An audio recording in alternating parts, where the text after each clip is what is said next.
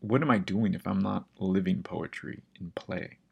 I've stumbled onto how to find the sublime in the basic. It's there. Like a kid digging for dinosaur bones in the sandbox, I found it, and more. This is Studio Confessions, the podcast. I am your host, Luis Martin, the art engineer. Listen in for conversation with artists and makers as we talk about their creative practice and what moves them. Let me share my wax poetic monologues on how to activate your creativity to live an inspired and more beautiful life. That's right, I said beautiful. Welcome to the studio. I'm glad you're here.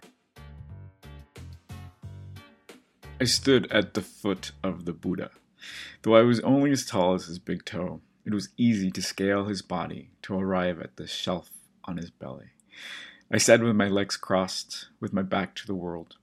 I settled into the safe space between my eyes and his distant, jolly gaze. My grandmother had always told me to rub his belly for good luck. His black plaster flesh was outlined by delicate gold brushstrokes. The Buddha was a landmark behind the door to our apartment.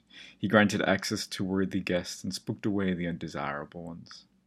I spent many days laying on the jungle of our green shag carpet with the Buddha. He would offer his wisdom, and I would show him my outfit combination for the upcoming school week.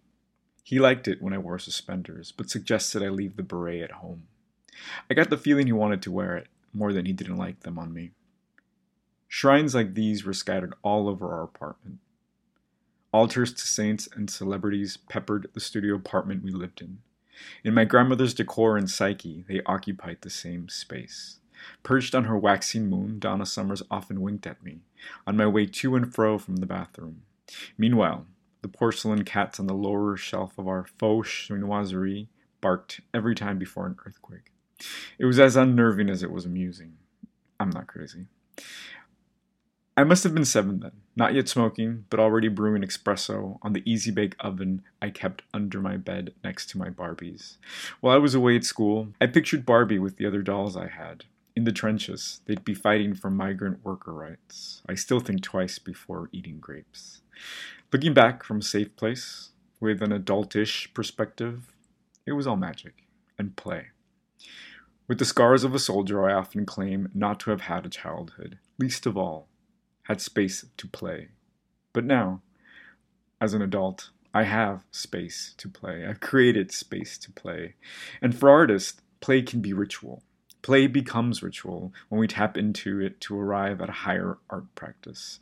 There's a quote by Comanche leader Quanah Parker that says, We don't go into ceremony to talk about God. We go into ceremony to talk to God. And that's what ritual, that's what play, that's what art is. When I allow myself to play, I loosen the grasp of my ego and its many tentacles. A few weekends ago, visiting Botanical, a metaphysical shop in my neighborhood, the Perez sisters and owners of the shop greeted my friends and I with big hugs, smiles, and laughters. They didn't laugh at us, they were just laughing. I told her I had brought my friend for one of their care packages because he needed some good mojo. Before anyone comes into the shop, you have to do a wepa dance, belted Raw Angel, with both hands up in the air. Earlier this year, Raw, Angel, and I had been at a podcasting industry party. Sounds impressive, right? I know she remembers my hardcore staunch stance on dancing in public. While she slithered and glowed on the dance floor, I was in my corner nursing a vodka soda, ruminating on the Florida weather and the effects of humidity on works on paper. Do you ever think about that? She pointed at me a few times and pulled me in with her will but I was anchored by a collection of crystals and stones I carried around, most of which I bought in her shop. Dance, come on. I remember you in Florida. Let it out. Wepa. I got stiff real quick. At the core of my soul, I'm fluid rainbows, luminescence. I dance naked to the drum circles that my heart beats. But here, outside of the astral projection, I keep the magic on lock underneath the resting bitch face. As my husband and friend waited for me, confused by the fuss. I wiped the bitch off my face and swayed side to side and flipped this and that. In this unexpected moment of play, I felt a kick of endorphins come over my body, just from the three seconds of wiggle and dance. In play, we shift from the static to the dynamic form. In this dynamic form, while playing, things always come up. Always good, but sometimes scary. Seeds from the subconscious spread out in the sandbox of play. Like redwood trees soaring to the sky in a blink of an eye, or roaring monsters, the type that live under your bed. Imagination and your inner dialogue get powerful here, but it's all good. We get scared when real thoughts arise and we don't have ourselves to escape via likes and swipes. Oof. But wait a minute, did you catch that? I'll repeat it. We get scared when real thoughts arise and don't have ourselves to escape. Did you hear it then? Cells to escape. I'm so intrigued by synonyms. Our phones are our cells, our cages, are they not? We retreat to them anytime we have a second that might bring on reflection to make sense of it all. Sense. Eek, there's another one. A synonym. Sense as in logic, and sense as in a coin, as in value. Okay, I know it's a stretch. I feel a rabbit hole wiggling under my feet. So let's stop here. But this is interesting. This is a whole conversation to have. Playing with synonyms is a fun game, my friends. Do you know how you say wife in Spanish? It's esposa. Do you know how to say handcuff in Spanish? Yep, you guessed it. It's esposa. Synonyms say more about a culture than they do about the things they're describing.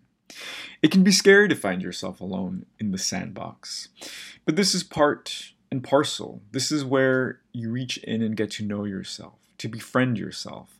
Artists do this naturally because we spend so much time on our own creating. The good ones do anyway. There's something that happens, a quality, a vocabulary, an insight you acquire when you spend time with yourself and get to know, really know your voice, undiluted by others or overt influences. That makes an artist's work particularly strong, or that's the kind of art that I'm drawn to. I can see it. You can see it. I make it a point to stay in the light and play with colors when I'm in the sandbox because by nature I'm dark. I saw the inky darkness and caught its chill in the bowels of my being before I could cognitively defend myself. Poetry, right? it's who I am. So the sandbox is my opportunity to make castles with light. The sandbox is my safe space, a sacred space. But one doesn't have to do it alone. I'm a loner, and unless I'm helping someone, it's hard for me to connect with people. What? I was kind of an only child. I had siblings that were detachable in some way. So it was kind of lonely ish. And I'm a Gemini. So there's enough of me for conversation and fodder for banter. Point being, you don't have to go at it alone. You can play with others, if you know how. But start with yourself.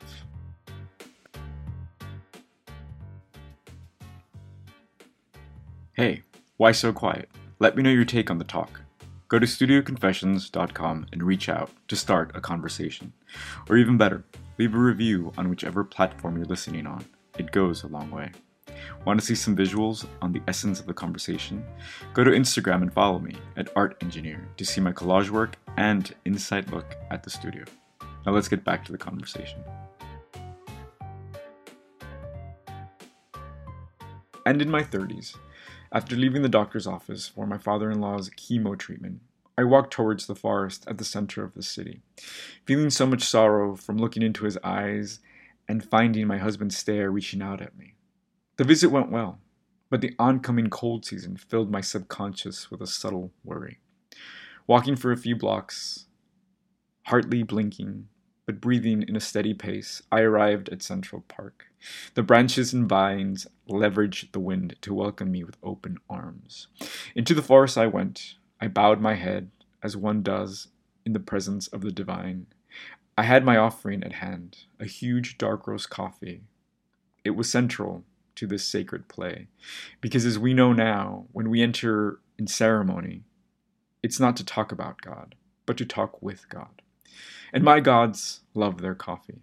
At every turn, I entered deeper into a trance, and my load got lighter, blown away with the wind and swept further into a feeling of resolution with the dancing leaves that consorted in swirls. I was ready to receive the awesome, and in a tender gust, I heard the trees speak. We are all here. The gentle weight of those words spelled out letter by letter in my soul. They landed on my conscience like felt on velvet. I became its softness, and I stepped into the Upper West Side, leaving the park, but never really exiting the divine. This is play. This play is how I am an artist. This play is the religion that grants me ritual and access to the divine. It is this divine that is the secret to making art blindly, to collaging blindly. It is the same secret behind doing anything. You must have trust, have faith, and tap into your intuition. Sometimes our elders might show us the way in passing. Growing up, my grandmother worked in maintenance. She was a janitor for a posh convalescent home in Mar Vista, California. On an average day, she would return home with at least one fashion magazine a Vogue, a Bazaar, a European magazine left behind by a fancy visitor to the home. Because it was a hospital setting, she had to wear all white. When she got home, she would stand like a ghost behind the Buddha and wait for me to run into her arms. Her thick, foamy hair, like cotton candy, tickled my face when I hugged her. This is a good memory. I must have seen her tear images from the magazines because the vanity in front of the bathroom was covered with the pages from them. There was even a poster of a hunky man in Speedos with a sensual covering of body hair. He was El Puma, a Latin singer from the 80s. Aside from the hunky guy, the vanity was the heart of the house. On either side of the vanity, come altar, my grandmother had tied strings to nails and hanged all of her extravagant plastic earrings and other colorful knickknacks. They chimed when anything moved. Each one held its own mystery and power. Right below them were her collections of lipstick in a variety of colors, dark crimsons.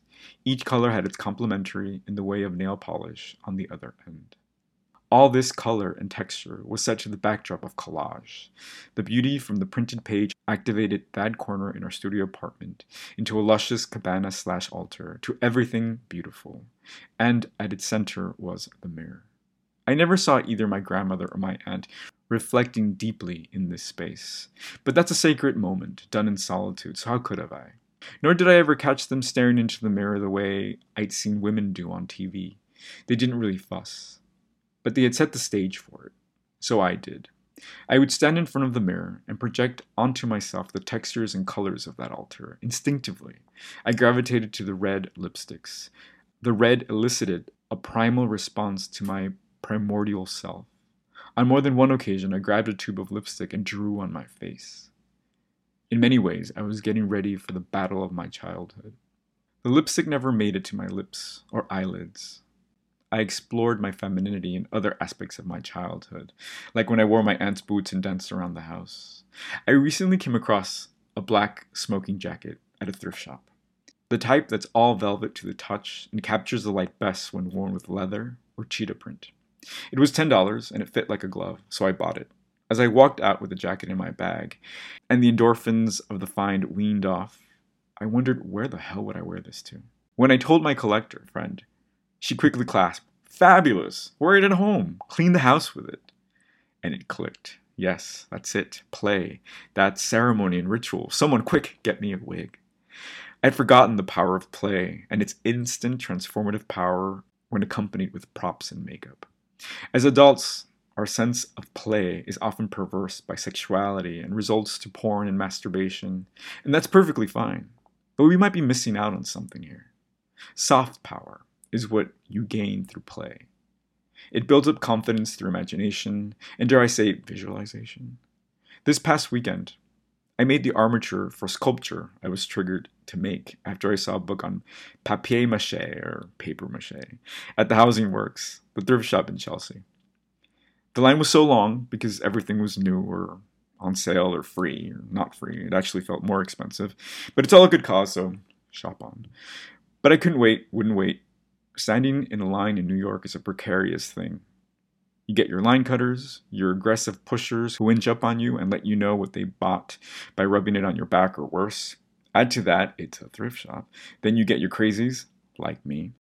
I've met soulmates and mentors in line of thrift shops. None I'd want to spend more than 15 minutes with, but it's enough to make a connection usually. So I didn't get the book. My studio is already in full bloom with projects in different stages of completion. It's always rather exciting in there. Even when there's nothing going on, there are whispers of things wanting to be made, and ideas wanting to be explored. The paper mache book caught my imagination, though, and something needed to be made. It demanded it of me. So I decided to approach it with play. If I approached it in any other way, I'd be too critical, imposing my standards of painting or collaging on it. So I went to my recycling corner where I stack all of my Amazon boxes. I've inadvertently created pastiche of the Leaning Tower of Pisa and the Tower of Babel. And this is all before I get to the sandbox with the cardboard. Earlier that week, I'd been leafing a book on world mythologies, written exclusively for the likes of me. A cornucopia of symbols and images, and very little words. One image that seared in my mind was that of Icarus in mid flight. Lame, I know. In a sea of three eyed blue gods, flying islands, and Mayan glyphs, I choose Greek mythology. But it wasn't social conditioning this time, I promise. I wasn't drawn by the beauty of the physicality, which is half the allure of Greek mythology. It was the depiction of the wings Icarus used, or the painter used on Icarus, I should say. In his attempt to fly, they were small wings tied with ribbons, ribbon that flowed in the wind and clouds. It was poetry. He failed, though. It didn't work, but he looked great trying, and that's a plus. There was something in the imagery and how simple the story was portrayed visually, and that's what I wanted to explore. Also, subconsciously, I feel like there was a message in there for me, or even for you. This guy, Icarus, tried to fly and was able to pull it off. He did, but got his wax wings melted because he flew too close to the sun. And here, I think, is the pearl of wisdom for us. His demise only happened because, well, he chose wax, duh, but also because he lost his focus in the giddiness of flight. Moral of the story you do you, enjoy. But don't indulge in the good stuff along the way, or you'll lose yourself in the process and you'll get burned and die. Check. Back in my studio, I made a little body out of cardboard and a wire hanger. Not sure how that wire hanger got to my house, but it worked. The two foot figure already looks like he's all banged up from his mythical fall. The cheap tape, which I must have gotten from the 99 cent store, is already peeling off. Between the tape bandages, you can see his brown cardboard skin, which I like. His arms are extended on either side without the need of wings for now. This is where the wire hanger earned its keep in my closet all this time. My would be angel is now on my bookshelf. Will I finish it? Maybe. Will I be horribly disappointed in myself if I don't? Nope. Did I love making him? Did he give me the same love for making him? Yes, yes, and yes. I'm emboldened with soft power, knowing I can sit there and create an angel from scratch. Or at the very least, I can feel good that I'm repurposing some of the pillars of Amazon boxes holding up my foyer. The idea of creating an angel, even saying it as poetry, gives me access to ritual, to allow myself the time, the space, the material, and to entertain an idea, the muse. And let's go even deeper into the woo with poetry. I came with my prayer, a wish, an intention to create this little figure out of cardboard, tape, and the wretched wire hanger. And I made him, kind of. Now we're just waiting for the blue fairy to make him into a real boy. Both of us are, actually. This is the same play and poetry with which I approach life. Because what am I doing if I'm not living poetry in play? I've stumbled onto how to find the sublime in the basic. It's there. Like a kid digging for dinosaur bones in the sandbox, I found it, and more.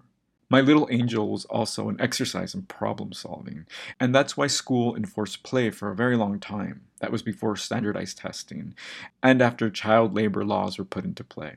Play develops cognitive abilities in kids, and that helps them. And it can even help us now as adults to problem solve. Through it, we can conceptualize outcomes, and through trial and error in the physical, we can manifest, we can create. Here's your prompt, your mission, should you accept it. Build your own sandbox. Go to Home Depot, head towards the nursery, grab a kid, I mean, grab a plant. No, in all seriousness, if you don't have a metaphorical sandbox, this is your chance. This is your calling. How you go about it is up to you. Here are some ideas.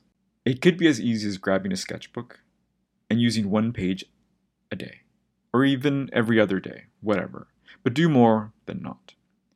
Use that one page and cover it up. Get rid of all of the white empty space in its surface. And every time you do it, choose a different style of drawing or choose a different tool. One day do line drawing, one day do charcoal drawing, one day use your right instead of your left hand. Go to the art store and buy a different tool for every day of the week. Fun, right? Take it a step further. Make your kitchen table into a sandbox. Clear the table or get a big tray so you can move it when you have to eat, if that's the kind of thing you do. Pour real granulated sand on the tray from the hardware store or from the beach. If you don't like the texture of sand or don't fancy the feeling of beach in your kitchen, get 1000 Lego bits. No more, no less. And play. Each day create something new. Snap a picture with your phone and destroy it. Take it down so you can make something brand new the next day. Now you're playing. And then in doing so, you created a collection or a series of ephemeral sculpture with a performative element. Congratulations, you have a photo series to exhibit. You're welcome.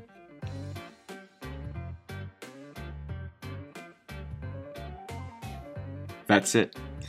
Thanks for listening. If you enjoyed what you heard, feel inspired and triggered from something you heard, please share it. You are the candle that can light endless flames with what moves you. I am Luis Martin, the art engineer, sharing with you what moves me.